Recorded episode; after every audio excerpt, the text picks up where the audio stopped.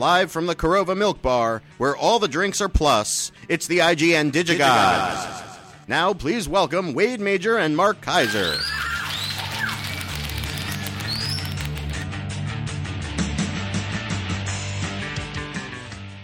I always love a milk bar reference. I don't think we need to go in any great detail to explain to people what movie that comes from, do we? Mark. Oh, I the the, uh, the the cantina scene from Star Corey. Wars is great. That was written by Lucas Blaine. Um, and you're just two. You're not even two guys who are anything. You're, you you just are you. That's right. That's cool. Yeah. Minimalist. I like it. Wait, Yes. um, I have a lot of food for you today. Here's why. Why? So I went to a Fourth of July party, Let's right? get the microphone further closer to your mouth. like this. Yeah, that should do. We've been doing how many of these shows, and we're still having these conversations? Yeah, I Okay. know. So, I, I have a lot of food for you. okay. I went to Fourth of July party, right? Yeah. Here's what I baked. I baked brownies. I baked cookies. I made ice cream. I find out about an hour before the party, it's a vegan party. Nice. They can't eat brownies Nice. or cookies or ice cream. Okay. Although they did say bring the ice cream. Okay. I take the cannolis. They did say bring the ice cream. However, I never brought the brownies or the cookies, which means that you, Yes. maybe for the next couple, maybe the next two shows, Sure. let's spread it out, Yeah. We'll be the beneficiary of everything I baked Yes. for the vegan Fourth of July party. Bravo. Are you interested? No. Really? Now, well, maybe I don't. know. It's it's it's early. So, uh, and I should point out too that uh, we are going to be talking about some anime today, uh, because um, the uh, the women's World Cup final has not yet happened, and the U.S. is playing a rematch against Japan, and I want to set some good karma. So I'm going to say some very nice things about anime in hopes that that uh, sends good energy to the U.S. women to win. And you are on Facebook, nothing but women. Who gives a crap? Yeah, I know. Nothing but women's soccer. Who cares? There you go. First of all, maybe I would watch it if they if they wore less clothing. Oh, that's that's going to go over really well. They have they wear too much clothing. Go on television and say that. Uh, yeah. I'll tell you what. I'll go on internet radio and say that. How about that? Yeah. I'll go on a podcast and say Yeah. that. No one listens. Anyway, uh, so uh, real quickly, just off the top, we also have a giveaway this week. We have a giveaway. A what? We have a giveaway. What are we giving away? We are going to be giving away Echoes of War. And the reason I'm laughing is very clear. You'll see when we get to it. Anyway, uh, so Peter from Toronto wrote and said, "Hate to be picking on Mark again, but he's confusing his Seth his Seth MacFarlane animated yeah, shows." yeah. He sent that a couple weeks ago. Why are you Yeah. just getting into it now? Uh, So basically, you waited two weeks to to point out that I was wrong. So you Well- you, you you pulled that out at a very opportune time. Yes, David Lynch has not lent his voice talents on American Dad, uh, but in 2010 he began making guest appearances on the Family Guy spinoff The Cleveland Show as Gus the bartender. Yeah, You yeah. just I wanted to point that out to you. I I know that was that was my bad. I screwed Yeah, that up. that's And okay. he is right to correct me. Fully understanding, fully understandable. Well, I, I figured I brought that up because I know you as a David Lynch fan. Now he also went on later in this uh, in this email and said that um, uh, he, he he believes that manufacture on demand is pointless. He said, "I've I personally stopped buying 20th Century Fox home entertainment sets uh, when you can watch the same episodes in high definition on Netflix." So he said, "What are your thoughts on MOD releases? Is it better than no physical release at all?" Uh, in my opinion, an inferior release is inferior, even if it's the only option. Um, you know, MOD is a really interesting thing. Uh, we obviously talk a a lot about certain releases here. The Sony releases are starting to come out again. They're finally sending us a few more of those. We're going to have some to talk about to, hopefully today. And uh, some Fox and Warner Archive titles we'll talk about today as well. Uh, here's the thing a lot of this stuff, especially the stuff that comes out from Fox and Warner Archives, is not going to be available on Netflix. It's, it just isn't. It's never going to be there. And the only way you're ever going to access it is uh, to have it on MOD. Hopefully, and I know Warner Archive was doing this originally, and it's it's backed away from it a little bit. Um, but it would be nice if uh, they had a, a a Netflix style streaming option. You know what I mean? What I would actually like to see is something between uh, Netflix and uh, like an iTunes pay per view thing, where you don't have to subscribe, but you're also not paying per view, where you could where you could literally just go on, say, the beginning of a given month. Let's say you want to watch some old movies, and you just go on at- at some point in the month, and you pay a certain, let's say you pay ten dollars to watch five old movies, and you're not subscribing, but that entitles you to your pick over a certain period of time. Just give people more flexibility, so you're not permanently subscribing month to month to month, because nobody's going to be, you know, very few people are going to sit there and go, "Wow, I really want to watch," you know, uh, 70 movies from uh, you know the 1930s every month for the next several years, every month. It's not going to happen. Wait, so it's wait, so you're you're advocating pay per view. I'm not saying pay per view. I'm saying pay per bundle.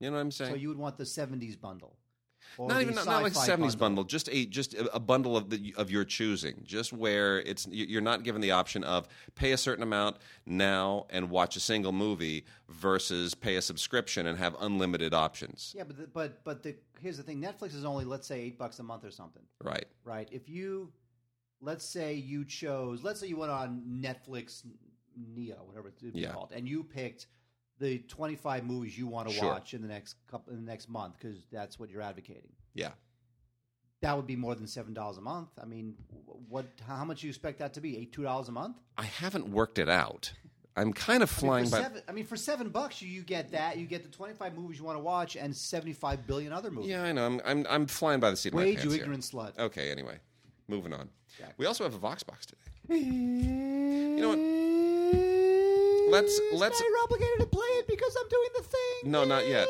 Not yet. Not yet. Not yet. Let's let's do the giveaway right up uh, right up top, so that we can save some time later for the for the Vox box. Um, so stop it. Ar- so Arc, we have a title from Arc, and uh, the people who uh, who supply us with our Arc product have been kind enough to let us give away three of these. So um, as long as we get by the uh, by you know time date stamped by the tenth that would be Friday, July 10th. So that's when we have to have this. Uh, these emails sent in. Send emails in with the word echoes, E C H O E S. No funny spellings, please. Echoes, E C H O E S. And uh, we're going to be giving away Echoes of War, which is actually not that bad. Um, interesting on a lot of levels. I, I always enjoy anything that has William Forsythe in it, and uh, because he's just he's he's kind of unrecognizable here, and. Uh, you know, with the beard and the long hair and the whole thing. And uh, this is a uh, this is this takes place in Reconstruction era Texas, post Civil War. And uh, I'm sure that they it's fascinating because this thing obviously they printed this months ago before all all hell blew up over that idiot in South Carolina and the fact that he took a picture of himself with the Confederate flag. Good thing he didn't take a picture of himself with Mickey Mouse because that would have been a mess. Actually, that would have been awesome. Then they'd have to close Disneyland, a lot less traffic. So now apparently, you know, everybody's just gone nuts, and the Dukes of Hazzard is like now a racist show, and and uh, you know we gotta we gotta like I- I- eradicate the uh, the stars and bars wherever they exist in our society because that way no one will ever be racist ever again or kill Uh, people. I, you know, yeah. Uh, So- that's a whole nother conversation. Do we want to have this conversation? Well, now? but you know, I, look, I, I just, I just think we we're prone to ridiculous overreaction, and I and I say that because here, right there on the cover, there it is. oh my God, it's the Confederate flag. well, it's not the Confederate flag. People have to people have to understand that it's the Confederate battle flag. oh, whatever. It That- just that- it, that- it just happens to have a better graphical It's representation. not. It's not what it is. It's what it means. What it means is we're going to battle. That's what it To means. people, it, it means uh, you know racism. But it didn't mean that in 1985. 1985, it meant you know uh, Bo and Luke uh, running from you know trying to get that- pulling over on Boss Hogg. Uh, you know, meanings change, and people need to get a grip at a certain point. They really do. Um, Lenny Bruce would just be—he's rolling his eyes somewhere. Anyway, uh, so there it is on the cover. I and I and I'm I'm curious as to whether or not somebody's going to flip out and pull this off of store shelves or or, or insist that there be a an artwork change. In any case, for three of our very lucky listeners, this could be yours just in just in case hedging your bets so uh, the movie is echoes of war from uh, from arc and uh, it's a, basically a family drama in uh, reconstruction era texas um, some great performances here. It's a totally de- for a straight to straight to video release. Uh, actually, good cast and uh, and pretty solid and well directed by Kate Kane Senes. Someone I've never heard of, but uh, does a very solid job. And of course, you know William Forsythe is is fantastic, and uh, Ethan Embry for people who like who are who are fans of Ethan Embry as well does a great job, and uh, really good period recreation. So, movie is Echoes of War. We'll be giving away three. Just send us an email with your uh, name and address in the body of the email, and then in the subject line put Echoes E C H O E S. As long as it gets to us by July tenth, we will pick three winners, and over the weekend we'll get a, get a copy out to you. All right, Mark. Yes, sir. Um, let's just jump right into it and Let's put uh, on a show. Let's put on a show. We're ten minutes in, so we got a we got a ton of stuff to go through. Um, why don't we start? Why don't Why don't you tell us uh, your thoughts about Arnold Schwarzenegger's new attempt at doing uh, sort of half serious, semi horror? You know, give, me I- maybe you'll give me an Oscar on on an outside chance. What's What's up with this? Well, there's a film called Maggie came out earlier uh, earlier this year, and I have to say that. Um, wait, how close do you want my f- mouth Well, to I wanted mic? at least pointed how at come, you. But how come my how come my mouth has to be half an inch from the mic, but yours can be a foot away No, from it'd the mic? your, your, yours isn't pointed at you. You point the mic at like you know air or the ceiling, and Okay, how about this? Is that better? That's much better. Thank you. We're very transparent here on the show. Well, we got all this new gear, and We've we're been doing this for five years, and I'm you're still yelling at me to get closer to the mic. Okay. Anyway, um, Maggie is. Uh, uh, we are really in the in the death throes of these zombie uh, apocalypse Oh gosh, movies and TV shows, which is too bad. Is I love zombies, Yeah. and one of the more interesting uh, entries is Maggie. And uh, Maggie is the story of uh, it's a different sort of zombie story where when you when you become a zombie, it is not an instant change. It happens over the course of X number of days and weeks, and you know it's happening. And then people decide they either want to they either want to kill themselves or whatever. Um, Arnold Schwarzenegger plays a father whose uh, daughter Abigail Breslin uh, is slowly becoming a zombie. It's all part of this. It's part of this, uh, uh, you know, epidemic. And I have to say You that notice, you notice how ever since 28 days later, people don't become zombies anymore by just it's not being a zombie used to be you were dead and now you're uh, walking around again. You're the undead. You're like a rotting corpse that came up out of the earth. That's the original thing of a zombie. When did this viral thing that if, if a virus turns you into something, you're not a zombie anymore. You're just you're just sick. well, you're sick anyway. Anyway, I have to say that we've um, lost the whole. We've lost connection to what a zombie is. I think this movie. dead person come alive again. I think this movie would have been a lot better without Schwarzenegger. Now, that's not to say that Schwarzenegger didn't try very hard, didn't do an okay job, but this is such a mournful, dark movie that you really needed somebody who could really sell it on a Shakespearean level. William level. Hurt. Oh, that'd be great. I love William Hurt. Come on, he'd be great in anything. Really, so Schwarzenegger tries hard, but I just feel like this would have really benefited from just a really great, just Shakespearean, just apocalyptic reading of this character. But I have to say, it's uh, it's not scary, but it's not really supposed to be. And we've seen zombie films, you know, of all stripes, and this is definitely something new. So it's a bit of a chance. You may not like it, but I have to say that um, I was really, uh, I, I really appreciated what they were trying to do with Maggie. Yeah. Anyway, it's got. I mean, it, it's got a director's commentary and a, and a featurette and a deleted scene and some interviews. They don't really. They don't really pile the thing up. But did this make any money for Lionsgate? Well, the thing is that Schwarzenegger, in, in, in, in order to you know do something different and possibly decent, Schwarzenegger took a lot less than he'd normally Yeah. take. Um, so ultimately, I don't think that the film really brought in a lot of you know Schwarzenegger fans. It's weird, like Schwarzenegger fans didn't really want to see him do this, and non-Schwarzenegger fans would never see him do a movie like this. It's really curious. So you couldn't win. Yeah. Well, anyway, um, you know what? A, a big, big, big thumbs up, or two big thumbs up, if we're going to uh, risk violating the copyright that Roger Ebert continues to hold on thumbs. Um, out on Blu-ray is one of the better films from the early part of this year from uh, the Weinstein Company via Anchor Bay.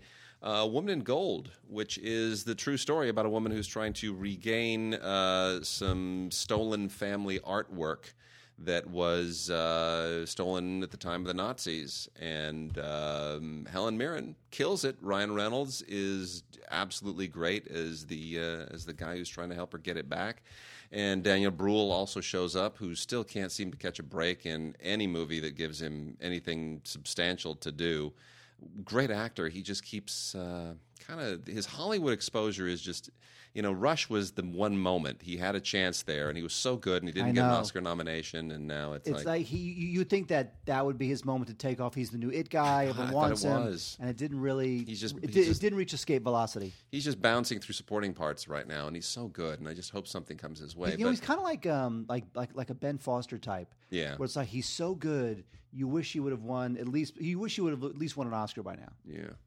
Well, anyway. By the way, how good does Ben Foster look in that uh, the. Lance The- Armstrong? Oh my he looks god, great, That's right. that movie's going to kill it. it, it will. Stephen. Frears, Yeah. he's so good. It's gonna be great, man. That's gonna be just insane. Anyway, Am no, I close enough to the mic? Wait, uh, Yes, you are. It's uh, perfect. Thank It's you. good. Okay, I So just anyway. every few minutes I'll check. Thank you. So anyway, of course, the, the portrait in question is a is a famous uh, portrait by Klimt, Gustav Klimt, who's That- not don't say dirty words on the show. Come you. on, Not women, one of my are, favorite. women are listening. to Anyway, uh, it's a good movie. I, I, I think there was a calculated uh, risk here. You know, that it comes with a feature commentary by Simon Curtis is really really good. He's joined by the producer as well, and then there's usual featurette documentary and press conference stuff on here. But the um, I think there was a calculated risk by Weinstein that this was not going to be a strong Oscar contender at the end of the year, so they they pushed it. You know, they, they kind of repositioned it at the uh, beginning of the year and did well with it. But you know, Wait, you know what didn't do well? what didn't do well? Alien Outpost. I never even heard of it. Hang on a second, Wade. Alien Outpost. Hang on. Okay, Stay with me. I'm with you. It's a faux documentary Oh no, because I've never seen those before. no. So these two documentary cameramen, they're embedded with this army unit, and uh, the army unit they're overseeing these uh, aliens called the Heavies who tried to attack. They were they failed, and now these documentary uh, makers are embedded with the army unit who are making sure that the aliens don't you know regroup for like you know round no, two, no, no, which of course they are. It's very exciting. So you know, uh, it's just this is just really it's it's really poorly done. It's got it's way too like it's just the characters aren't there. Way too lethargic. The action's not that great. It's it's just basic war stuff. It's uh, you know I just it's just like a, seeing a bunch of actors run around going go go go go go go and run around buildings and and that, that's what they do. Yeah, all right. That's like the whole movie. Good. And there's some aliens. You know what's great? Uh, and I and I say this because I am fully invested and have no objectivity whatsoever, total conflict of interest, and I have no problem admitting it. Uh, we talked uh, some weeks ago about Her Alibi, the Tom Selleck film with Paulina Porizkova, Yeah. and I, of course, uh, I, I recused myself because my friend Charlie was the screenwriter of it. Uh, Charlie is also the screenwriter of the most recent film, Five Flights Up, with Morgan Freeman and Diane Keaton as a uh, a longtime married couple who are uh, about to get rid of their apartment in New York and move to another one. And the the process of moving out of one apartment and trying to find another place, leaving their their beloved neighborhood, uh, and you know going moving on with their lives and dealing with the real, realtor, and then all these wonderful flashbacks about their previous life together and how they got to their that particular place and the meaning of the apartment and and uh, he's a painter which is a which is a really interesting bit of business. Uh, it's a it's a, such a sweet, lovely film, and uh, yeah, uh, so a friend of mine wrote it, and I'm and I'm raving about it. But you know what? It, if you you just you're not going to regret seeing this. It's just an absolutely wonderful film, uh, produced by the same people who did um, Words and Pictures with Clive Owen and Julia. You love that movie. which I also loved. So I, I really applaud them. I think they're doing really really good work. Uh, it's a it's a wonderful production company, and I, I hope they just keep making solid, mature movies for grown-ups. Uh, Cynthia Nixon plays the uh, their realtor here. Uh, she is Diane Keaton's niece in this thing, and uh, it's nice to see her back in action in something other than Sex in the City. So uh, you know, as a, as a snapshot of a couple and a life. Um, it's really sweet. It's wonderful. It's kind of a rose-colored view of New York. There's a dog too, Mark. Look at the dog. Doggy. Look at the little So dumb. She's the dumbest. but uh, no, it's a wonderful film. It's just a really wonderful film and great performances by two veterans. Just can't get better. Wait, uh, Steven Seagal keeps making movies. Uh, a friend of mine used to work for Steven Seagal, and I know we've talked about this before. he doesn't work there anymore. Yeah. Uh, so Seagal, who's completely in debt because he keeps cutting his rate because like nobody will hire him because Yeah. he's Steven Seagal, and he's just he, he does nothing but spend money he doesn't have because he's Steven Seagal. Uh, he just keeps trying to cobble it together. His latest piece of crap is called Absolution. He uh, plays a uh, he plays this uh, guy who's uh, he's got to protect this girl, but if he protects the girl, then he's uh, running afoul of his bosses. So what does he do? He runs around with guns and, and hand chops people. 'cause That's what he does. For some reason, uh, Vinnie Jones is in this. Vinnie Jones is another guy. He's Vinnie Jones is almost like that um, Jason Statham type, you know. But Vinnie Jones has gone nowhere with his career, really Yeah. you know. But um, yeah, this is just more Steven Seagal crap. I just, you know, he just he just doesn't care anymore. He does the same moves. He's got this horrible goatee that's you know just painted black, even though he's like in his early sixties. And uh, he doesn't even act anymore. He just there was a very my friend had a funny story about some old Steven Seagal movie. This is like maybe ten years ago. Yeah. And Seagal is so fat and lazy that they were blocking this scene that took place in a police precinct Right. right? So you know, Seagal had to enter the police precinct, walk over to this desk, you know, yell at his uh, superior, and uh, then exit. Right? Right. Seagal was so lazy, he said, "Can I just do the whole scene sitting in this chair? I, I don't want to enter. I don't want to exit. I want to just do the scene with me in the chair, and then that's the scene." That's Steven Seagal. That's a director's worst nightmare. It is. You, His you, best nightmare. you you you have this idea. We're going to do this film. We're going to make you know. It's It's, Steven how we're going to stage the scene. there's Oh, nothing to sit in the done. chair. Why don't you just sit in the chair the whole movie? Slow West is a really interesting uh, kind of revisionist western. All westerns since Unforgiven seem to be revisionist. It is true. It's, we, we, we throw that word around a lot. I know, How but about it a western where people do Well, stuff and that's it? I- They, they, but they're all now. They're all sort of. You know, the westerns used to be wasn't the West cool and rugged and and neat and stuff, Yes. and now they're all about the West was just everything you've been told was a lie. It was horrible. It was violent. It was vicious. It's like, well, we, Well, we because we always knew that. romanticize it, We know, always it's- knew that. We just made it like cool vicious as Yes. opposed to evil vicious. we, we made it fistful of dollars vicious. Now it's now it's actually what it was vicious. It's just a horrible, horrible life.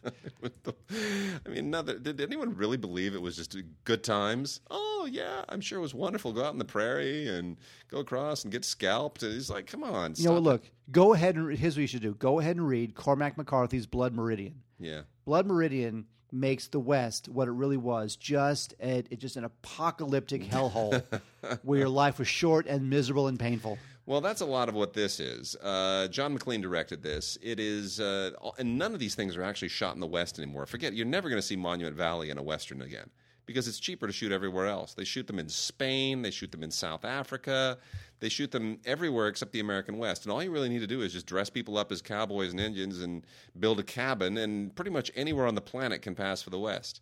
Uh, this one uh, takes place in Scotland and in the in the West. So the Scot the Scottish stuff is actually shot in Scotland, and all the Western stuff is shot in New Zealand. Uh, and it is a New Zealand Film Commission uh, co-production, so you know you get the, obviously they got a little bit of cash back on that. Uh, anyway, Michael Fassbender, who is about to, I hope not, but I'm afraid he's going to terribly embarrass himself as Steve Jobs because I really don't like the trailer for that thing, and I know you do. Ooh, I really Grinch, Scrooge. it really doesn't look good. Anyway, Michael Fassbender stars with Kodi Smit-McPhee. Uh, Kodi McPhee is uh, really good. They're, I mean, they're all really good in it. But uh, basically, he's he's a kid, the love of his life for reasons that are explained in the film. Uh, the woman he thinks he's determined to marry. She and her father fled from Scotland to uh, the the American West, and he's determined to go and make things right and and get the woman that he loves. And Michael Fassbender is kind of a you know gun for hire general roaming outlaw dude who uh, becomes his guardian to help him get to that place. Meanwhile, there's Ben Mendelsohn, who is just everybody's go-to bad guy now. He's And awesome. He's the guy who, with his gang, they've got. Uh, there's, let's say there's a bounty in question, and they're determined to get the bounty, and they happen to have a history with Michael Fassbender. Very interesting. So that is Slow West, the Lionsgate film.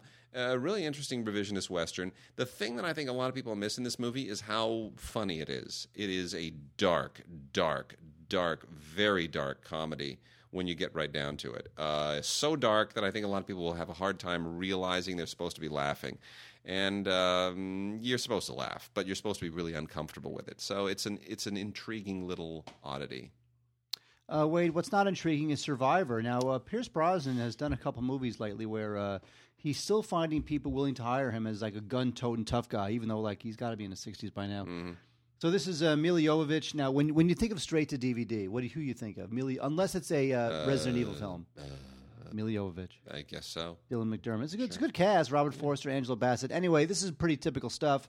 Um, uh, plays this. Uh, she's like an agent, and she's framed for a terrorist bombing. So now she's uh, she's pursued by Pierce Brosnan, who plays an assassin, and so she's got to stop the real perpetrators of this terrorist bombing that she's been framed for Lovely. before uh, Pierce Brosnan finds her. Good for her. Seriously. Good for her. Anyway, the whole thing is just ludicrous and stilted, and uh, you know, it's all like all that pseudo gritty stuff that just, Yeah. just plays is just lame. All by the numbers.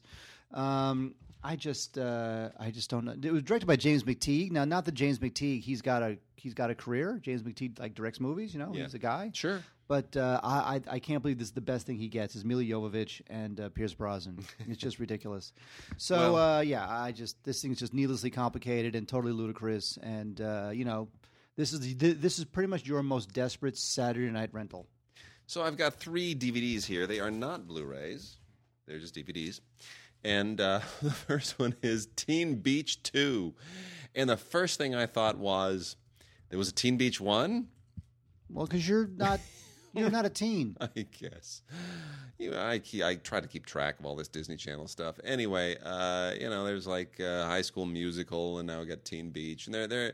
It's it's kind of odd because the beach movies, the original beach movies with Annette Funicello and Frankie Avalon, you know, the whole history of those was that Sam Arkoff made those, and he hijacked Annette Funicello away from Disney, and he got a really nasty call from Walt Disney. Sam even told us this personally, and he loves telling this story. and He loved before he passed away, and um, you know, the the nasty call from Walt Disney, basically accusing him of uh, intentionally trying to sully the Disney brand by taking his wonderful, wholesome girl Annette Funicello, whose career he had so carefully cultivated through all the way from the well, you know, the the uh, the mouse as a mouseketeer all the way into movies, and now Sam Arkoff was sticking her in a bikini and having her, you know, uh, jiggle her stuff on a beach with uh, with Frankie Avalon, and he just felt like that was just the lowest thing that uh, Sam could have done, and Sam loved that Walt Disney felt that way. He sort of acknowledged him.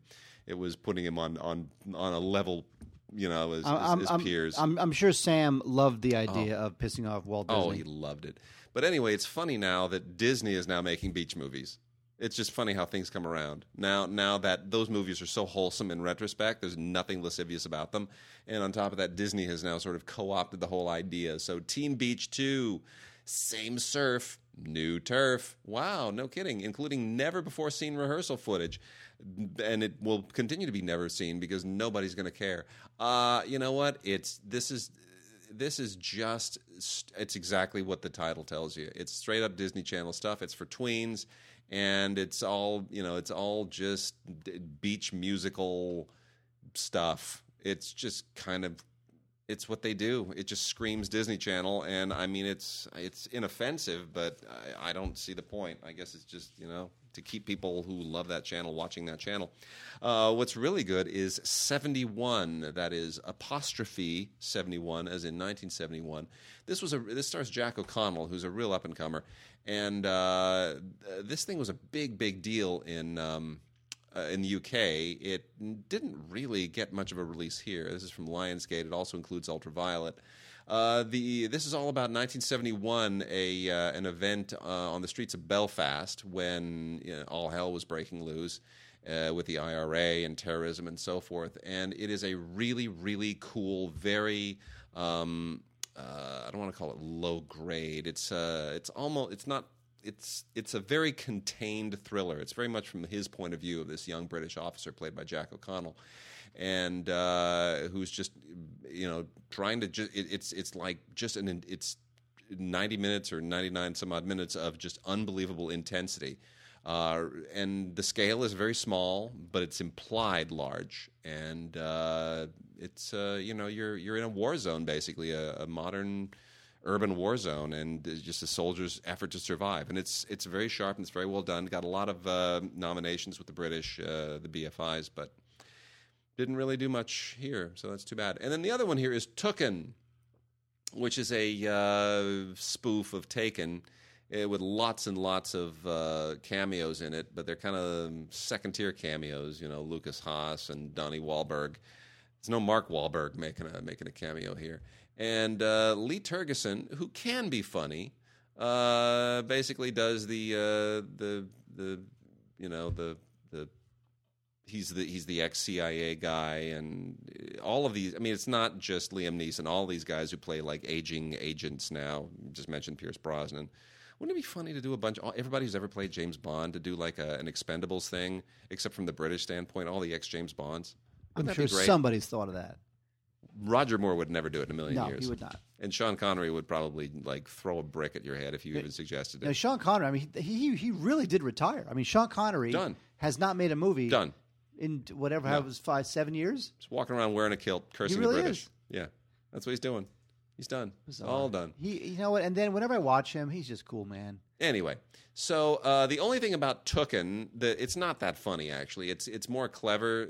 It- It's it's like clever without being funny, but it's uh, you know so it's middling. But the the one thing I will say about it, Mark would love this because Margaret Cho plays a villain, and you love Margaret Cho. Margaret Cho is in, in, in the in the film of my of my comedy life. Margaret Cho is the main villain. Okay. Anyway, Kill Me Three Times is a completely misbegotten and strange little movie starring uh, Simon Pegg. Now we all love Simon Pegg. Here he plays a villain who is trying to uh, kill off this hot young thing in Australia, played by Alice uh, Braga. I have to say, this thing was totally sub Tarantino, trying to be cool. Everyone hates everybody else. Everybody's cruel and everybody's scheming, and everyone's like a poser with their cool dialogue and twisty McTwist, you know, Tarantino crap. This thing is just so self consciously attitudinal. I just think this thing was just way over Nice. the top ridiculous. I just, I really just, I just rebelled against this movie as I was watching it. Um, if you love Simon Pegg, I guess you can go for it. He you know dresses in black and uh, has a mustache and uh, receding hairline. But otherwise, this thing is just filled with sub Tarantino jokes and and and twists in time. And I just think this thing was completely misbegotten, just trying way too hard to be super rad and cool. I just really wanted to throw a brick at the screen. Anyway, kill me three times. I was, which is funny. That's what I thought when I was watching it. Kill me three times. Also, uh, I just can't get on this. There's a, this is a Best Buy exclusive, the, the Blu-ray of The Town That Dreaded Sundown, which is uh, just another one of these generic horror films that, that they're cranking out, and they're really formulaic. And there's Sounds just, like an episode of the Twilight Zone. Oh gosh, it's just it's it you know just being brutal and gory and relying on all of those same boo tactics, and then having a guy who wears a bag over his head, and you know the idea that sixty five years after these horrible slayings terrorized this small town. Dun dun dun. Fill in the blanks. Yeah, it all starts again. Blah blah blah blah blah. Uh, you know, yeah. So it's stylish and it's creepy and gory, and I, so what? I it just doesn't. Uh, you know, there, there's enough of this stuff. There's just too much of it. There's not, it's not reinventing the wheel in any meaningful way. So, uh, you know, if it's your thing, I guess, mm, you know, hey, guy, he's got he's got a bag on his head and a knife in his hand. Scary. Oh wait, uh, take like take like ten disease of the week movies and put them in like a blender, and then take all the juice out of them, and repackage it in uh, in in like it's a candy bar, and you have the Road Within, which stars uh, Robert Sheehan and Dev. Patel. By the way, you know Dev Patel really did have a relationship with uh, Freida Pinto, right? Like in real life I have the, no the. Slumdog Millionaire people? I don't know. because she's so hot, and it, and and and sh- and during Slumdog Millionaire, he was like this little gawky kid. But He's I think, not, but you know, you ever met him?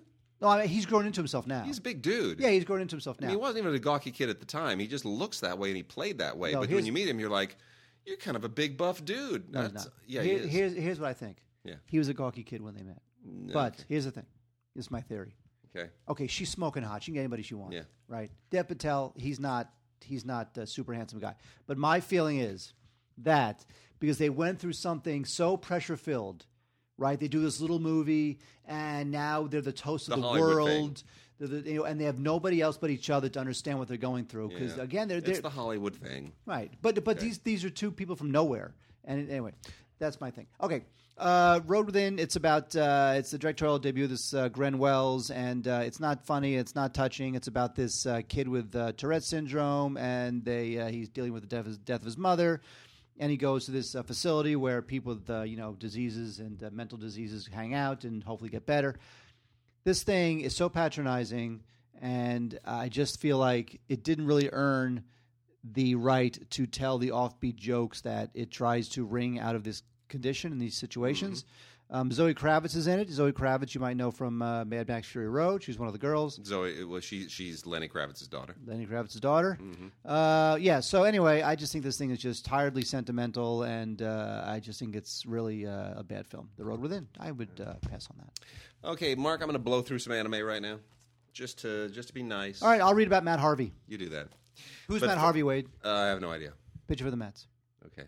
Well, first off, I was you may be interested. We're going to talk about Spirited Away because Spirited Away is finally on Blu-ray. I know. Now, hang on a second. Would now is, is this a good version of Spirited Away? Fantastic. It is. Yeah, this is this is the official Disney release of the Studio Ghibli uh, original Spirited Away. It's it's You're sure this is like th- This it's is- not like the Matt Damon voiced one or some crap like that. No, this is. The, I mean, no, this is the real deal. This is the. This is it. I mean, if you want to go and get the original Japanese release or whatever, you're you're welcome to do it.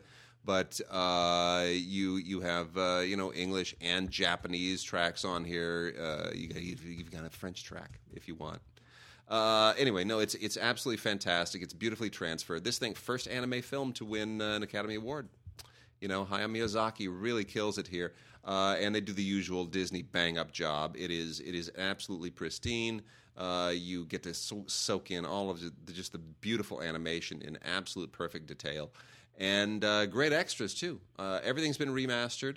John Lasseter does an introduction that is really really sweet and very insightful.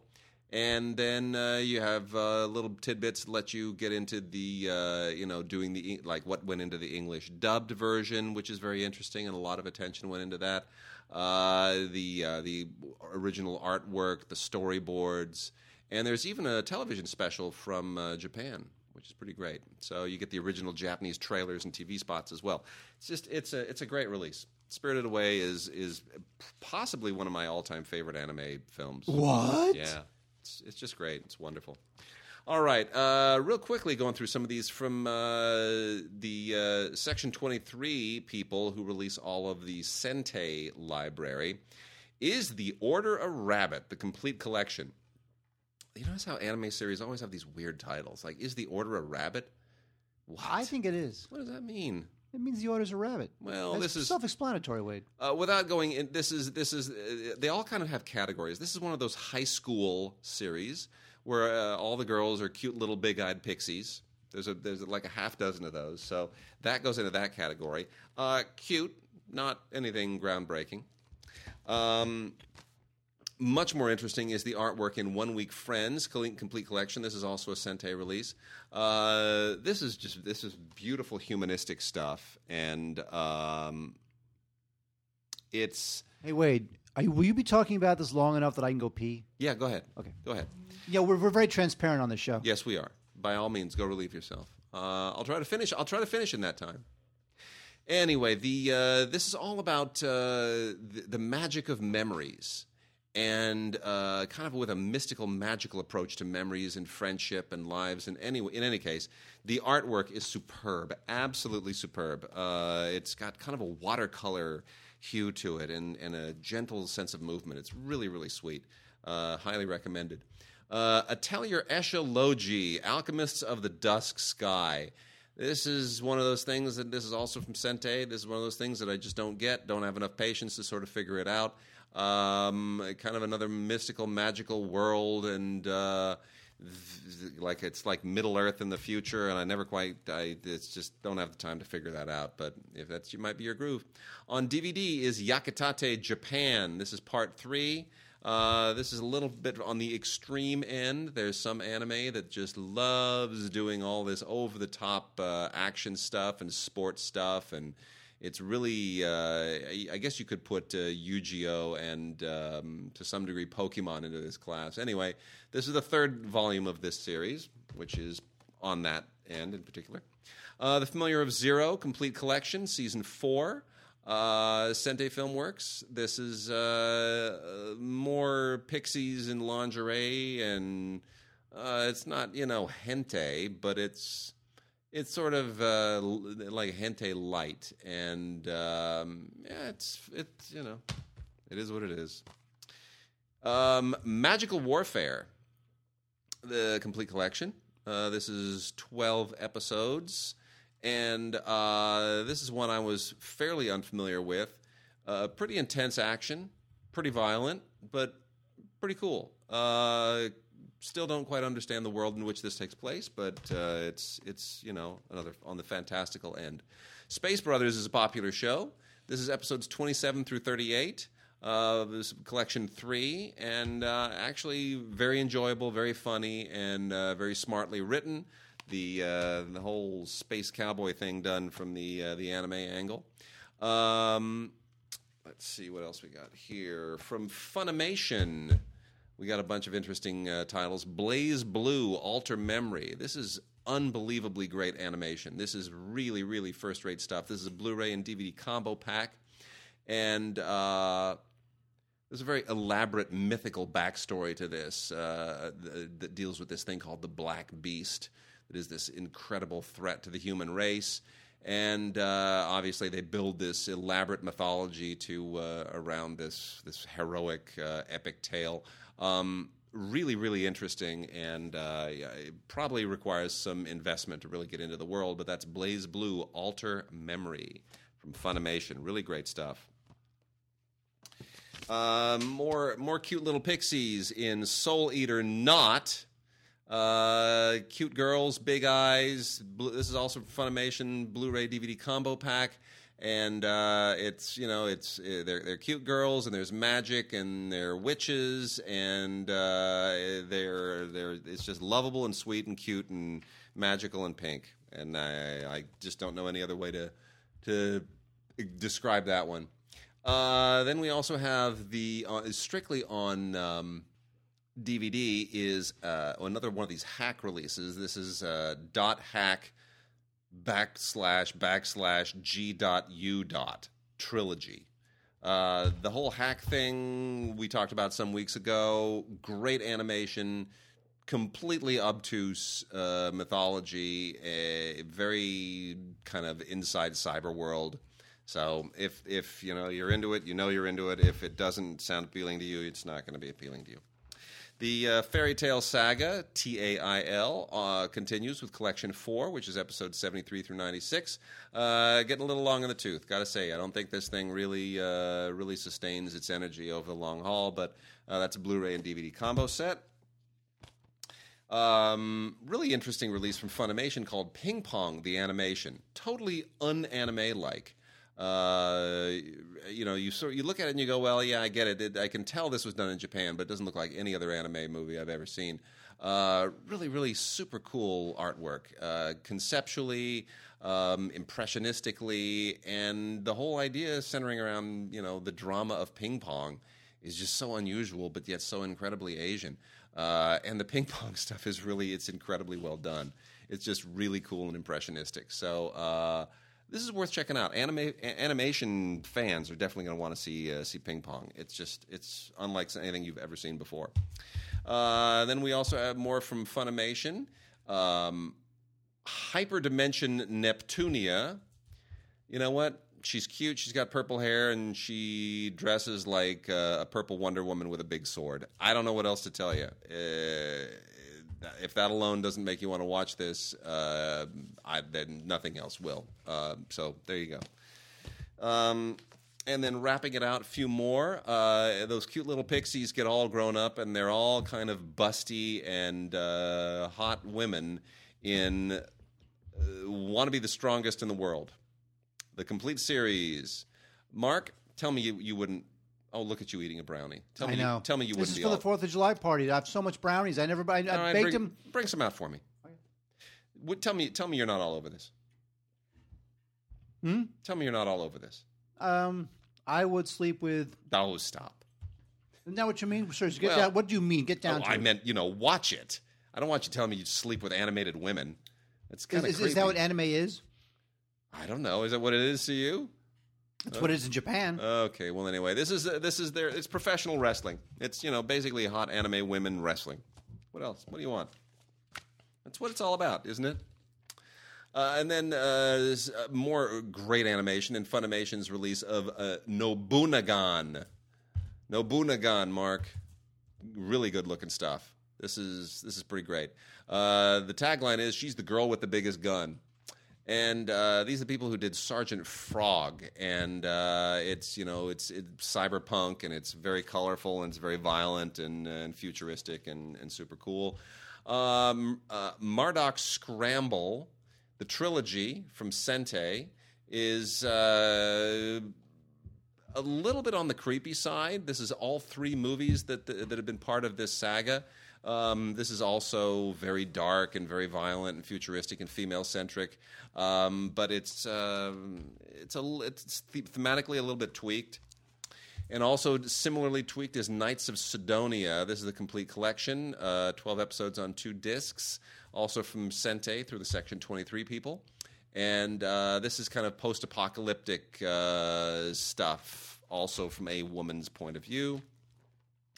And then the last two titles uh, Please Teacher, which is another one of those uh, schoolgirl things that's n- it's not quite as cute and funny as it thinks it is. Uh, you got to be really, really inside anime on that one.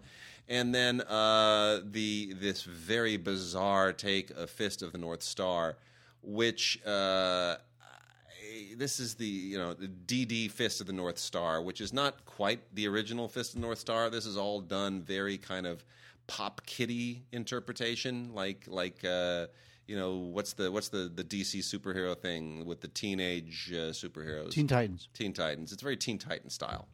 And I, I'm not sure I like this. You know, there was a Fist of the North Star movie with Gary Daniels and Chris Penn. Did you know that? Many years ago, I about do 20, now. 20 years ago. It was terrible. It was absolutely terrible. But you know, it is what it is. All right. So, um, all right, Mark. Let's. Um, Can I, say, can I say something about yeah, these go ahead. brownies? Say something about the brownies. And you know, what? I didn't ask you about your uh, your your vacation in Memphis. We're, we're gonna we're gonna do a Vox talk- box. did we talk about Memphis last No. week? I, how was the Sphinx? Huh? The Sphinx. You went to Memphis. But the Sphinx is in Egypt. In Memphis, Egypt. Isn't that where you were? Yes, Wade. Yes, Wade, that's where I was. Okay. I will laugh now heartily at your joke. See, that's like an intellectual joke. It's like a Woody Allen joke. It assumes that you know that the original city of Memphis is in Egypt and that Memphis, Tennessee is named for the Egyptian city. See, it's meant to humiliate people who don't know that and make them feel inferior. I don't need that to feel inferior, it's a joke that sort of that that shames people who aren't educated. Wade, these It's a brownies, shaming joke. these brownies were a pain in the ass to make. And Tell me the, why. And in the end, they're okay. I mean, they're fine. They're brownies. Because again, I went to this Fourth of July party, and uh, it turns out that uh, everybody was vegan, and these brownies have cream and sour cream and milk and eggs. It's the least ve- vegan brownie ever. So, but I made them, and it's a pain in the ass to make because it has caramel. You got to make the caramel with you know candy thermometer and everything, and then you got to make the brownie itself, and then you got to put them together very carefully. And in the end, they're good, but they're brownies. Now, Wade, uh, as you as you eat I'm them, enjoying it. so you, so okay, so now are they better than like a, a Betty Crocker brownie? Um, yeah, for sure. Mm-hmm. it took you too long to answer that. Not a good sign. Yeah. So while I like the brownies, um, I believe that uh, they were not worth the effort it took to make them. Yeah. Okay. But you understand what I'm saying? Sure do. You understand the fact that I have a new pair of reading glasses and uh, I don't like them. All right. Well, let's talk about some um, classic movies and stuff. Let's do that. Shall we? Would, would you like another brownie? Uh, yeah, that'd be great. Would you really? Yeah, let's do it. God damn. Do another right. brownie, and I'll. You know what? Well, get me that. Get me that brownie, and I'm going to haul through these uh, DVDRs from Fox. Um, some uh, Cinema Archives releases, MOD DVDRs from Fox. Good stuff. Betty Grable in Pinup Girl, which is, I mean, it's like the original Betty Grable movie. Looks good. Good, uh, good, solid release. Uh, Joanna kind of has fallen through the cracks over the years. A lot of people don't remember this. Uh, this is a um, kind of a kind of an interesting London swing in the '60s thing that features some interesting Rod McKuen uh, music and uh, maybe the only noteworthy film directed by Michael Sarne. But um, really, kind of a nice, cool, funky snapshot of the era and uh, the whole Haight Ashbury scene with uh, Genevieve Waite as uh, Joanna, who's one of those you know, one of those figures that a lot of 60s movies all had their their iconic 60s girls, and that's one of them. Uh, David Ladd and Chill Wills in The Sad Horse. Have you heard of those people? You haven't heard of them because uh, they're completely forgotten. But this is an interesting little CinemaScope uh, family film. Uh, one of those animal movies that were all the rage at the time of Lassie and, and everything else, and My Friend Flicka and all that stuff. Uh, this is about a 10 year old boy and a horse. And uh, it's sweet. It's not Old Yeller or anything like that, but it works. We've also got Jimmy Stewart in Dear Brigitte. B R I G I T T E. You can call it Bridget, you can call it Brigitte, you can call it Brigitte if you're in Germany. Uh, either way, it's uh, the story about a little eight year old kid who is a genius at math, and uh, he is absolutely infatuated with, with uh, Brigitte Bardot. And that's it. Uh, that's all there is to it. A little eight-year-old kid loves Brigitte Bardot. So, you know, made for a movie back in uh, back in the day, I guess, because she was all the rage at the time. Anyway, uh, Glynis Johns, Billy Mumy, interest Ed Wynn. You know, it's a it's a decent cast. Decent little movie. It's cute. Double Trouble. Oh my gosh, do you remember this, Mark? With the Barbarian Brothers, Double Trouble. Yes, I do. Oh my gosh, this is the worst movie ever. Remember those guys? They were just like they, they were they were just twins who were like low rent Arnold Schwarzeneggers, and they had a movie career for a moment until people realized that all they were going to get was a couple of twins just who couldn't act, and uh, people kind of threw the towel in on that. Anyway, this is Double Trouble. Um, man, this is not a good movie. It's a it's a novelty, is what it is. It's not a good film. Uh, the Adventures of Gerard another completely weird, lost, kind of uh, peculiar '60s oddity. Um, this is actually a 1970 film, but it's uh, it just reeks of the 1960s. It's that whole kind of post Tom Jones body period '60s thing that infected the uh, the Three Musketeers and the Four Musketeers a little bit. A lot of Richard Lester uh, influence in this in a big way. Uh, it's basically about a guy named uh, Etienne Gerard, who is this colonel in Napoleon's army and who just cannot. Uh, he just he's just all into the girls. He's in the army because he's all into the girls. Uh, John Neville shows up as the Duke of Wellington, of all people. Claudia Cardinale is in this and looking absolutely wonderful. Uh, Eli Wallach shows up. Jack Hawkins. It's it's, it's a great cast. Uh, but it's not Tom Jones, even though it wants to be Tom Jones, and it's clearly inspired by Tom Jones. Nonetheless, a fascinating 60s era oddity. Uh, still talking about the MOD releases from 20th Century Fox. The uh, this is uh, from their MGM line, the limited edition collection. Down the Drain. Uh, such a weird movie. The, some of these I've just, I'd totally forgotten had ever existed. You know, Andrew Stevens before he became a uh, a big uh, well, b- a- roughly around the time probably that he was still married to Kate Jackson. Before when he was still an actor in things like the the Bastard, and before he became a little mini straight to video mogul. Uh, he was making stuff like Down the Drain, where he plays uh, kind of a, a, a lawyer slash con man who um, gets caught up in a whole bank robbery and uh, and spy thing. Uh, you know, kind of a kind of a sort of a weird, lame uh, 1980s, 1990s era oddity. I, I, you know, it's it's not it's not bad. It's sort of weird and kitschy to watch it. You sort of know when when it was made, but still not a not a great movie. Um, and then uh, let's see, Made for Each Other with Renee Taylor and Joseph Bologna, which is a which is a, a kind of a you know Joe Bologna had a thing going for a while. So this is from 1971. I used to love him. It's a it's a cool cool little 1971 uh, romance character piece. It's funny. He was in the big bus. He's so good in the big bus. You know, somebody wrote an article about you know. Oh, get the, it was the 35th or whatever anniversary of Airplane. Yeah. And in the article I was reading, I think it was on CNN. I was reading uh, dot .com. I was reading the article about Airplane, and they said it wasn't the first, you know, super spoof movie. And then in in parentheses they said, "Remember the Big Bus? I know you don't," because they thought Yeah. Big Bus was Sure. before Airplane. And I'm like, no, no, no. Not only do I remember the Big Bus, I can even sing the songs that the lounge singer on the bus sang to the patrons. There you go. That's how much of a fan of the Big Bus I was, and am because I had the DVD. I love that movie. Here's here's a great oddity: Fearless Frank with Jon Voight. Did you ever see Fearless Frank? I did not. Such a weird movie. This is from 1966. It's about a guy.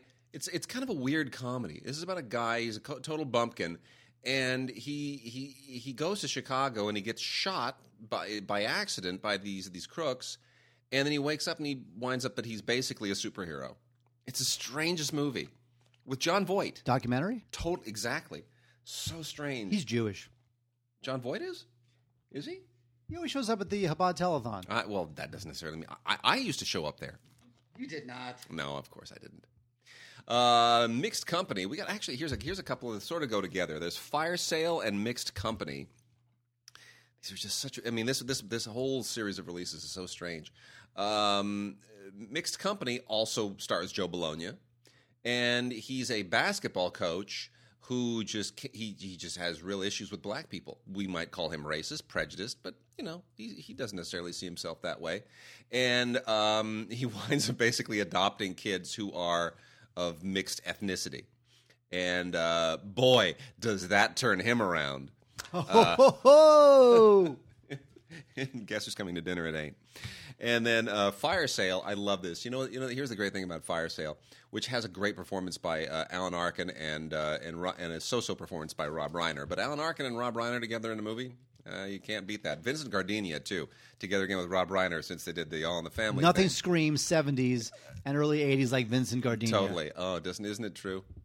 Uh, the last great thing that he did was uh, was Moonstruck. Oh, come on. He was the cop in Death Wish. But Moonstruck was the last great thing Oh, yeah, he yeah, did. yeah, sure. Yeah, the last great thing he did. So, uh, anyway, Fire Sale, I mean, Sid Caesar, Alan Arkin, Rob Reiner, and Vincent Gardenia. I mean, it just, it, there you go. Basically, it's, it's, a, it's a story of a, um, a department store that's about to go completely bankrupt, and they have to have a scheme on how to uh, come up with the insurance money. So, this is one of those things that's kind of in the wake of the producers to try to you know, capitalize on a certain general theme. What an odd movie. And then uh, winding it out, Frank Zappa's 200 Motels is an impossible movie to describe. All you got to know is this thing is pure vintage Frank Zappa. It is completely outrageous, and uh, Ringo Starr narrates it as if it weren't already weird enough. And then we got a couple of triple features here uh, Wabash Avenue with Betty Grable, uh, La- That Lady in Ermine, uh, and uh, Sweet Rosie O'Grady. So it's a great, uh, great trio for Betty Grable. And then uh, we have a Richard Widmark trio, My Pal Gus, Warlock, and Red Skies of Montana. All of these have been out before, now they're in triple features. Wade, you know, Richard Widmark stars in my favorite film noir that is not on DVD, uh, not on Blu ray. Yes. Pick up on South Street. It's- I I love that. Love it. Sam It'll be, Fuller. out. It'll be out soon enough. I, I, I, I will purchase that. And while you talk about that, I'm going By the way, Wade. Okay, I'm letting. Before you bite that, too late. It's already. it's in your mouth, but your teeth have not been down. it. I'm, I'm- what I've given you. Okay. Yes. I have fro. By the way, I, I I have like another. You've poisoned me. No, I have another like this much. If you want to take some home, what I'm saying Holy is that is cow. that I have given you because I was going to eat these myself. These were the, sort of the scraps and the dregs of the pan. I mean, still I, gives. I know how you feel about me. I mean, still, no, I was I was saving them for myself because the rest are frozen. sure. So if you don't like them, it's because they're the dregs of the pan. Okay, fine. I'm all about the dregs.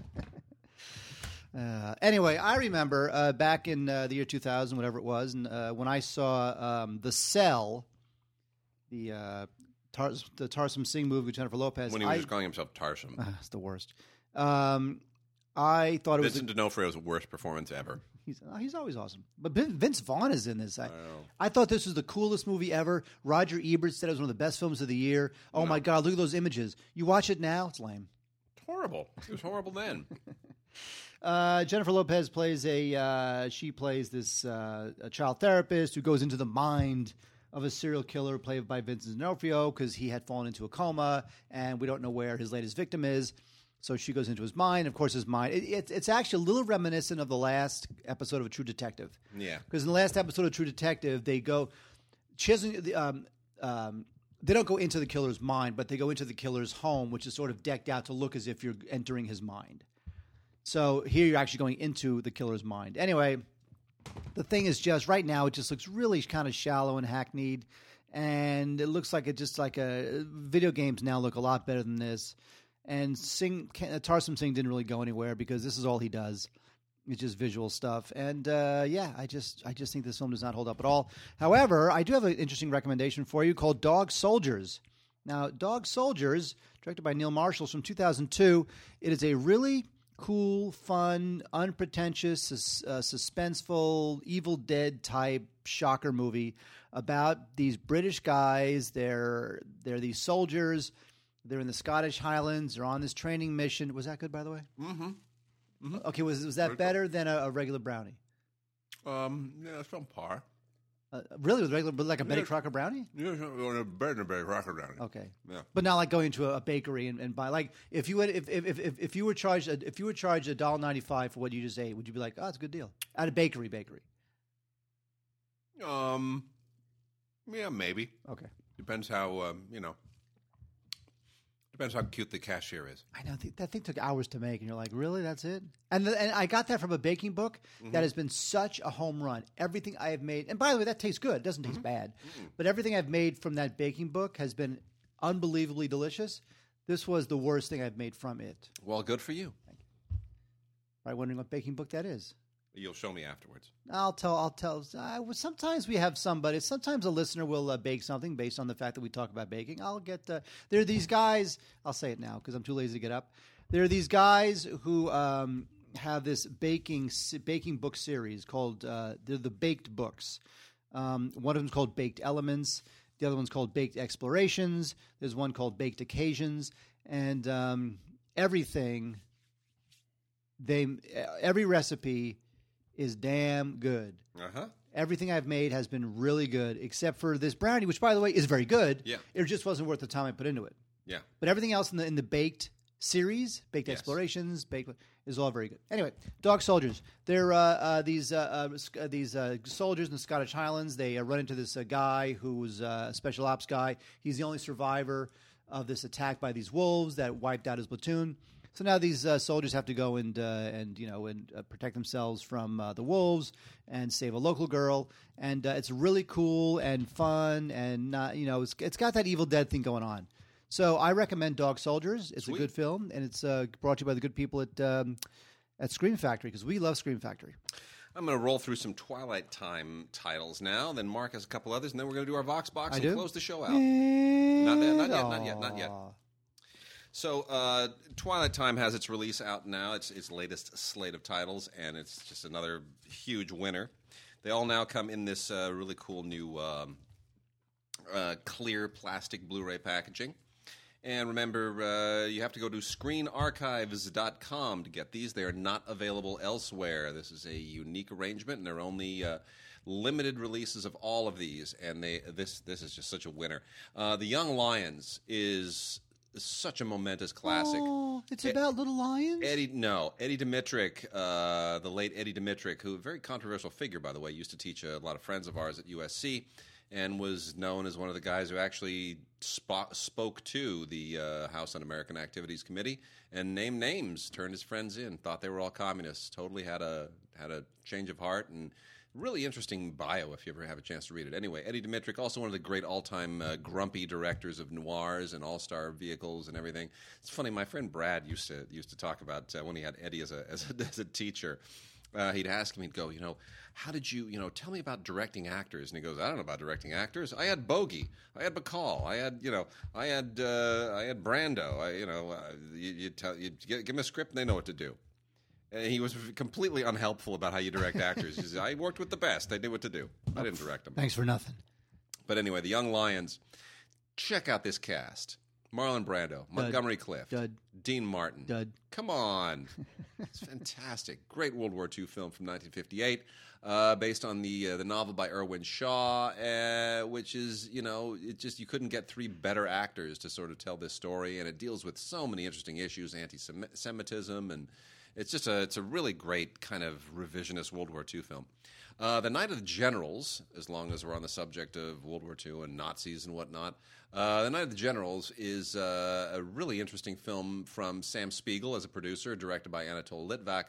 Um, made in 1967 after uh, Peter O'Toole was already all the rage for all kinds of reasons. So, re- reunion between Sam Spiegel and Peter O'Toole from their Lawrence of Arabia uh, marriage at the time with uh, other figures that are legendary from David Lean films, Omar Sharif, you know, reuniting again with Peter O'Toole, Tom Courtenay reuniting with Omar Sharif from uh, Doctor Zhivago, uh, and then uh, throw in Donald Pleasence and a Maurice Jarre score. And the only thing that doesn't make this a David Lean film is the fact that Anatole Litvak is directing it. Which takes it down a notch, obviously, but it's still a really good looking film, beautifully photographed, classic kind of widescreen uh, 1960s era World War II film and uh, really uh, incredibly interesting look at the Nazi investigation into the murder of a prostitute, uh, because it takes you out of the takes you out of the sort of big picture of the war and right into the minutia of uh, of occupation and. Really interesting moral quandaries in the film. It's it's it's a, it's maybe one of Litvak's better films. Uh, State of Grace, I was never a huge fan of. Sean Penn, uh, Ed Harris, was Gary uh, Oldman. this was going to be uh, one of uh, Joanou's uh, coming out I know, I know. It was, it, it, but it may be the best thing he ever did. It's like the first thing. It's, it's He's the like the J- Joanou's like the James Gray of that era, but yet kind he never. Is, but James is more talented. Oh no no no no! But James became far. James Gray. Yeah. But Joanou never had the chance to really make enough films True. that he became super He was- distinctive, super he- popular. He was expected to be all that coming out of the gate, and because he wasn't, nobody was willing to let him sort of work up to becoming all that.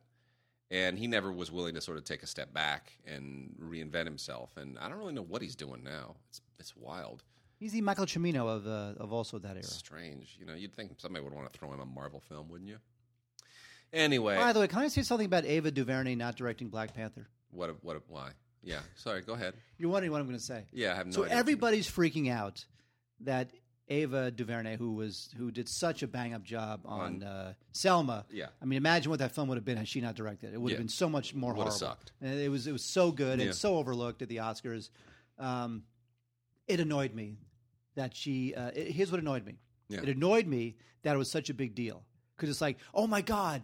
The African American woman isn't directing the African American superhero film. What an amazing story! Let's. It's like, who cares? She'll direct another great film. Like, why did? Why does it? Why is it a tragedy that the African American woman isn't directing Black Panther? It She's a be. director. She'll go out and make great films and be some other film. Because like, why? It's almost like you're casting a director. everyone everyone is so marching on eggshells now. We're all on eggshells about making sure that we all do the thing that looks and sounds right because we don't want this mob of a million people coming after us and screaming at us for having said the wrong thing and been it's like you know what you and I come here and we stick our faces in front of microphones and say the wrong thing for an, for an hour every week Yeah, but no one listens to and us you except know for what? about except for about six hundred loyal, wonderful listeners. everybody needs to do that on a regular basis so we all just get over ourselves these things are not that it's just a movie it's just black panther let her do her movies i it's seriously don't don't get that hung up on all these on these details And now they feel obligated to hire a, a black director. You know they do. If they don't, they I- they will take such crap if they don't. it, it, it, it's, As uh, it's it's it gets into the whole Wonder Woman thing, having to hire a woman director. Look, I, if you, if they'd have hired a woman to direct Iron Man or something, we'd be over this. You know, eh, stop stop like casting direct. It's just it it's, it gets patronizing at a certain way. see, point. but you should be casting sensibility, absolutely right? Yeah, sensibility is most important because they understand the character, or whatever. Now, sometimes, now sometimes you need a particular type of person to sell a, diff- a certain film. Like maybe if you want to do Schindler's List, it you, maybe you want to have a Jew there. If Yeah. you want to do Selma, Martin Luther King, maybe you want to have an African American there. But Black Panther to me is just like another superhero movie. True. It's like who cares? Yeah. Anybody can direct that movie. You know, so sometimes it's nice to have the sensibility, but I don't think Black Panther is the one, and I don't think Ava DuVernay should be beaten up by the because the, the, the deal didn't go through. I agree. All right, so let's see, let's finish up here. So, State of Grace. We, we were just talking about. We, we went from Phil Joanou to, to Black Panther in a, in a in zero to sixty in three seconds. So anyway, uh, Sean Penn, Ed Harris, Gary Oldman, all of them very good in, in State of Grace. Should have been a better movie. Mississippi Mermaid, uh, the Francois Truffaut film with Jean Paul Belmondo and Catherine Deneuve, is uh, as a Twilight time title. Great get, uh, terrific film. This is. Um, just a, it's a it's one of Truffaut's best. It's just beautiful. The performances are great. The color and the photography is so wonderful. Um, it- it's and it's you know one of his one of his final films. So uh, that's that's a must have in your collection. And then, uh, lastly, from the Twilight Time lineup is the bizarre but yet strangely beguiling Absolute Beginners, which has some amazing Oh, that's photography. in it. cool. Well, you know, Julien Temple's career just kind of fizzled after this. This was like his high point, and it's very strange. I but know. I, I love the song. I, I still listen to the it's a- song, David Bowie. but it's a cool like it's a cool very it's artificial retro, but- it's like a but- cool retro faux musical thing all shot on sound stages but really beautifully shot Uh, i mean some like that one continuous camera shot is amazing and uh, you know it's it's worth checking out. It's become kind of a little. I would put this almost in a weird class with something like Streets of Fire, the Walter Hill film. That these movies that came from that era that are sort of like they're musicals, but they're not musicals. They're sort of like they they you know they they It's wallow in like- artifice. It, it- you know what? It reminds me of um, Pennies from Heaven, yeah, right? yeah, a little bit. Anyway, the isolated score tracks on all of these are great, but the absolute beginners is the, that's the one where the isolated score becomes you know a huge huge bonus. Uh, wait, speaking of huge, huge bonus, in this week's uh, Criterion, you get two moves at the price of one. Well, actually, it's Criterion, so you get two moves at the price of two because they're always so they're always so expensive. Um, but they're worth it because this is the Killers. Now, Wade, um, as you know, the Killers was made into a film twice, once in uh, 1946 and then once in 1964, and um, they're both great. The uh, the first, well, the one in 1964. I tend to like more because it was directed by Don Siegel and is a little tougher. In fact, it was so tough it was supposed to air on NBC, but NBC considered it too violent, so they uh, so the studio decided to just release it. And uh, it's really that's what that one's good. Now there's another one from 1940, uh, 1946. That one stars Burt Lancaster, Ava Gardner, and ladies and gentlemen Ronald Reagan. Oh, And that one is uh, not as good. oh, But The Killers, which is based on the Hemingway short story, is just fantastic. And, uh, you know, you get all sorts of great extras, just like you always do on a, on a, uh, Criterion film, new to high definition transfer. Um, there's also, and this is this is the shizzle. In 1956, Andrei Tarkovsky, director of Solaris, and Sacrifice, whatever, he made a short film version of The Killers as a student Oh, film, nice. and it's on this. sweet. That is gold, absolute gold. So there's a lot of great stuff on it. Interview with uh, some of the actors from uh, 2002, um, and yeah, The Killers. You get two films, both of them are good. One you'll like better than the other. I like the Don Siegel one, but still, uh, it's it's historically it's a great knocking Criterion the, knocking the Blu-rays out of the park. release. Virtuosity, I remember liking that film. It was uh, at the time. Now it doesn't really hold up. It's directed by Brett Leonard. Great cast. Denzel Washington, my favorite actor of all time, and uh, Russell Crowe. And this is when Russell Crowe was first kind of like kind of coming up a little bit. Um, anyway, they're on opposite sides of the law, and uh, Crowe is this, uh, you know, he's this sadistic uh, killer, and and he's a virtual reality creation, and and uh, Denzel Washington. This is th- this is back during like the early days of the internet when they were starting to make movies about virtual reality and about the internet, and no, and it, it and now and it seems kind of cool at the time. But now you realize just how much, how just lame those. It's like uh, what's that Sandra Bullock film? Uh, The Net. oh yes, Remember how bad that was? yes. Anyway, so uh, anyway, the whole idea is that Russell Crowe is his virtual reality villain. He breaks out of his virtual reality prison and, and terrorizes the world, and then uh, Denzel Washington has to stop him. And because he's Denzel Washington, the awesomest actor in the world, he stops him. And then we have uh, on on Blu-ray finally Joe Dirt, also with uh, Ultraviolet, because you want to watch this everywhere and anywhere. This is this horrible, misbegotten uh, Dennis Spade spoof of of mullet wearing, rednecky kind of rock and roll culture, and there was no reason whatsoever why this should have been, ever been considered a decent idea as a movie. It's just so silly. Uh, but for some reason, apparently there's there's talk of a sequel, which makes no sense to me at all. Christopher Walken is the only good thing in this as a, as a janitor, and he uh, he's actually quite funny because he manages to slip his dancing thing into this, which he all seems to slip into every single part. So the way that he gets to be a dancing janitor in Joe Dirt is the weirdest thing I've ever seen in a movie. But anyway, uh, if you like Joe Dirt, uh, knock it out. It uh, you know it's got a couple of featurettes and a, and a commentary from uh, Dennie Gordon who directed it, and then a David Spade commentary that I didn't find all that funny. Um, I'm not sure to what degree it was expected to be, but anyway, weird, misbegotten movie has a strange following. I'm not one of them. So wait, I remember back in the day in the '80s when I was all into the teen, you know, the teen uh, Oh, yeah. flicks. You know, you had Sixteen Candles and all the John Hughes films and Breakfast Club and whatnot. Um, I remember looking at uh, Johnny Be Good from 1988, and it starred Anthony Michael Hall, right? Breakfast. Yeah, Club, 16 for Candles. sure. Paul Right. Gleason, 16 Candles. Right. Young Robert Downey Jr. Right. And I'm looking, wow, my God, 80s flick, all these good people. You know what? This looks lame. I'll pass. this is the first one where I thought, you know what? One too many teen flicks, lame. Turns out this movie, lame. Yeah. Uh, this is Anthony Michael Hall, and he uh, plays uh, the high school quarterback, and uh, you know he's a football prospect, and uh, yeah, he's torn between uh, you know going off to a, an amazing football career, and uh, you know, and uh, the and going to college, and uh, you know the temptations that go with uh, whatever crap happens in this movie. Outstanding. I didn't. This movie was terrible. This was the end. This was the end of the teen, '80s teen flick craze. All right, Mark, it's time for uh, for our Vox box. So what? Th- there we go. Vox Box. Gentlemen, Mario Mendez here, and it's shameless plug time!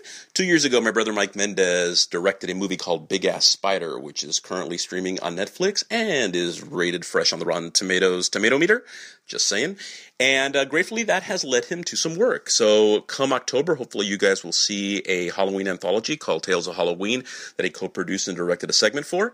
He just wrapped up a bank heist movie with Henry Rollins, and in a couple of weeks, he will hopefully be directing a movie with Dolph I Must Break Him Lundgren. But first is the premiere of his new movie on Saturday, July 25th on the Sci Fi Channel. You know how the Discovery Channel has a Shark Week?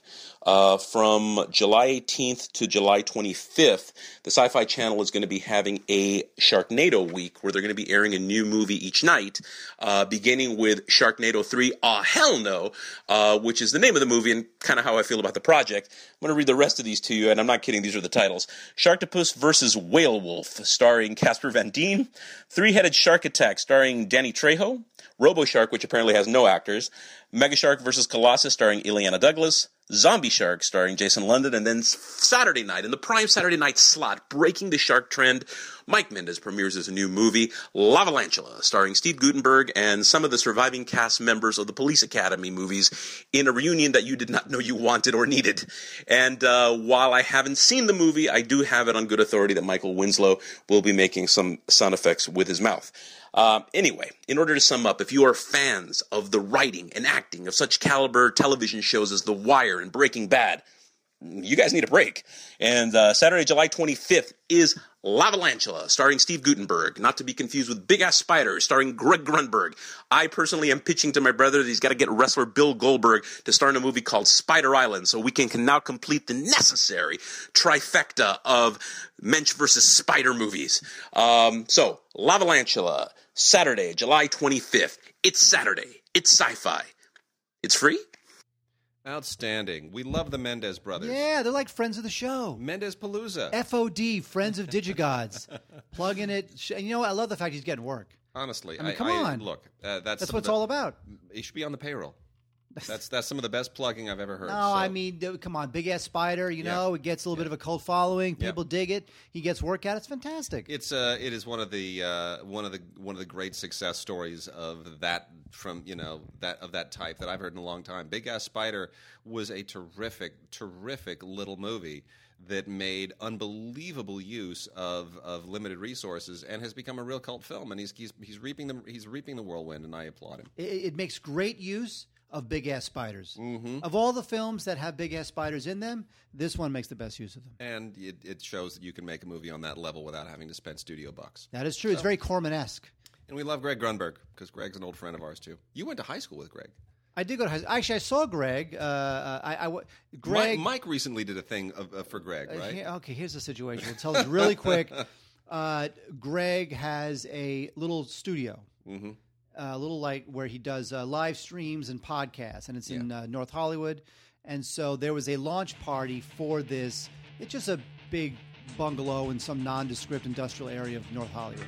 And it's nice. It's cool. I mean, it's exactly what it should be. Yeah. And there was a launch party for with barbecue food, and uh, there was a band because Greg uh, plays in a band. Greg plays in a cover band, a celebrity cover band. And the celebrity cover band, by the way, the keyboard player for the celebrity cover band, which played at this launch party I went to, is Hugh Laurie from House. He was not there. They had somebody else playing uh, keyboards. But anyway, uh, the band was there. There was barbecue food there. It was a launch for Greg's um, uh, little podcast and live streaming studio. And uh, Mike uh, wound up directing a 12 hour marathon live stream That's from crazy. Greg's. It was for charity. Wow. It was some charity that Greg is, is intimate with, and so Mike helped him out by directing this live hour 12 telethon Well, it's, marathon. an, it's an epilepsy thing. That's- it was an Yeah, epilepsy, that's right. Because It was an because Greg's Greg's son has epilepsy. That's right. So it's been a real cause of his. Yeah. That's right. So it was really great, and Mike did a great job on it, and Greg did a great job raising awareness. And uh, yeah, so there you go. Fantastic. All right. We'll see you guys next week.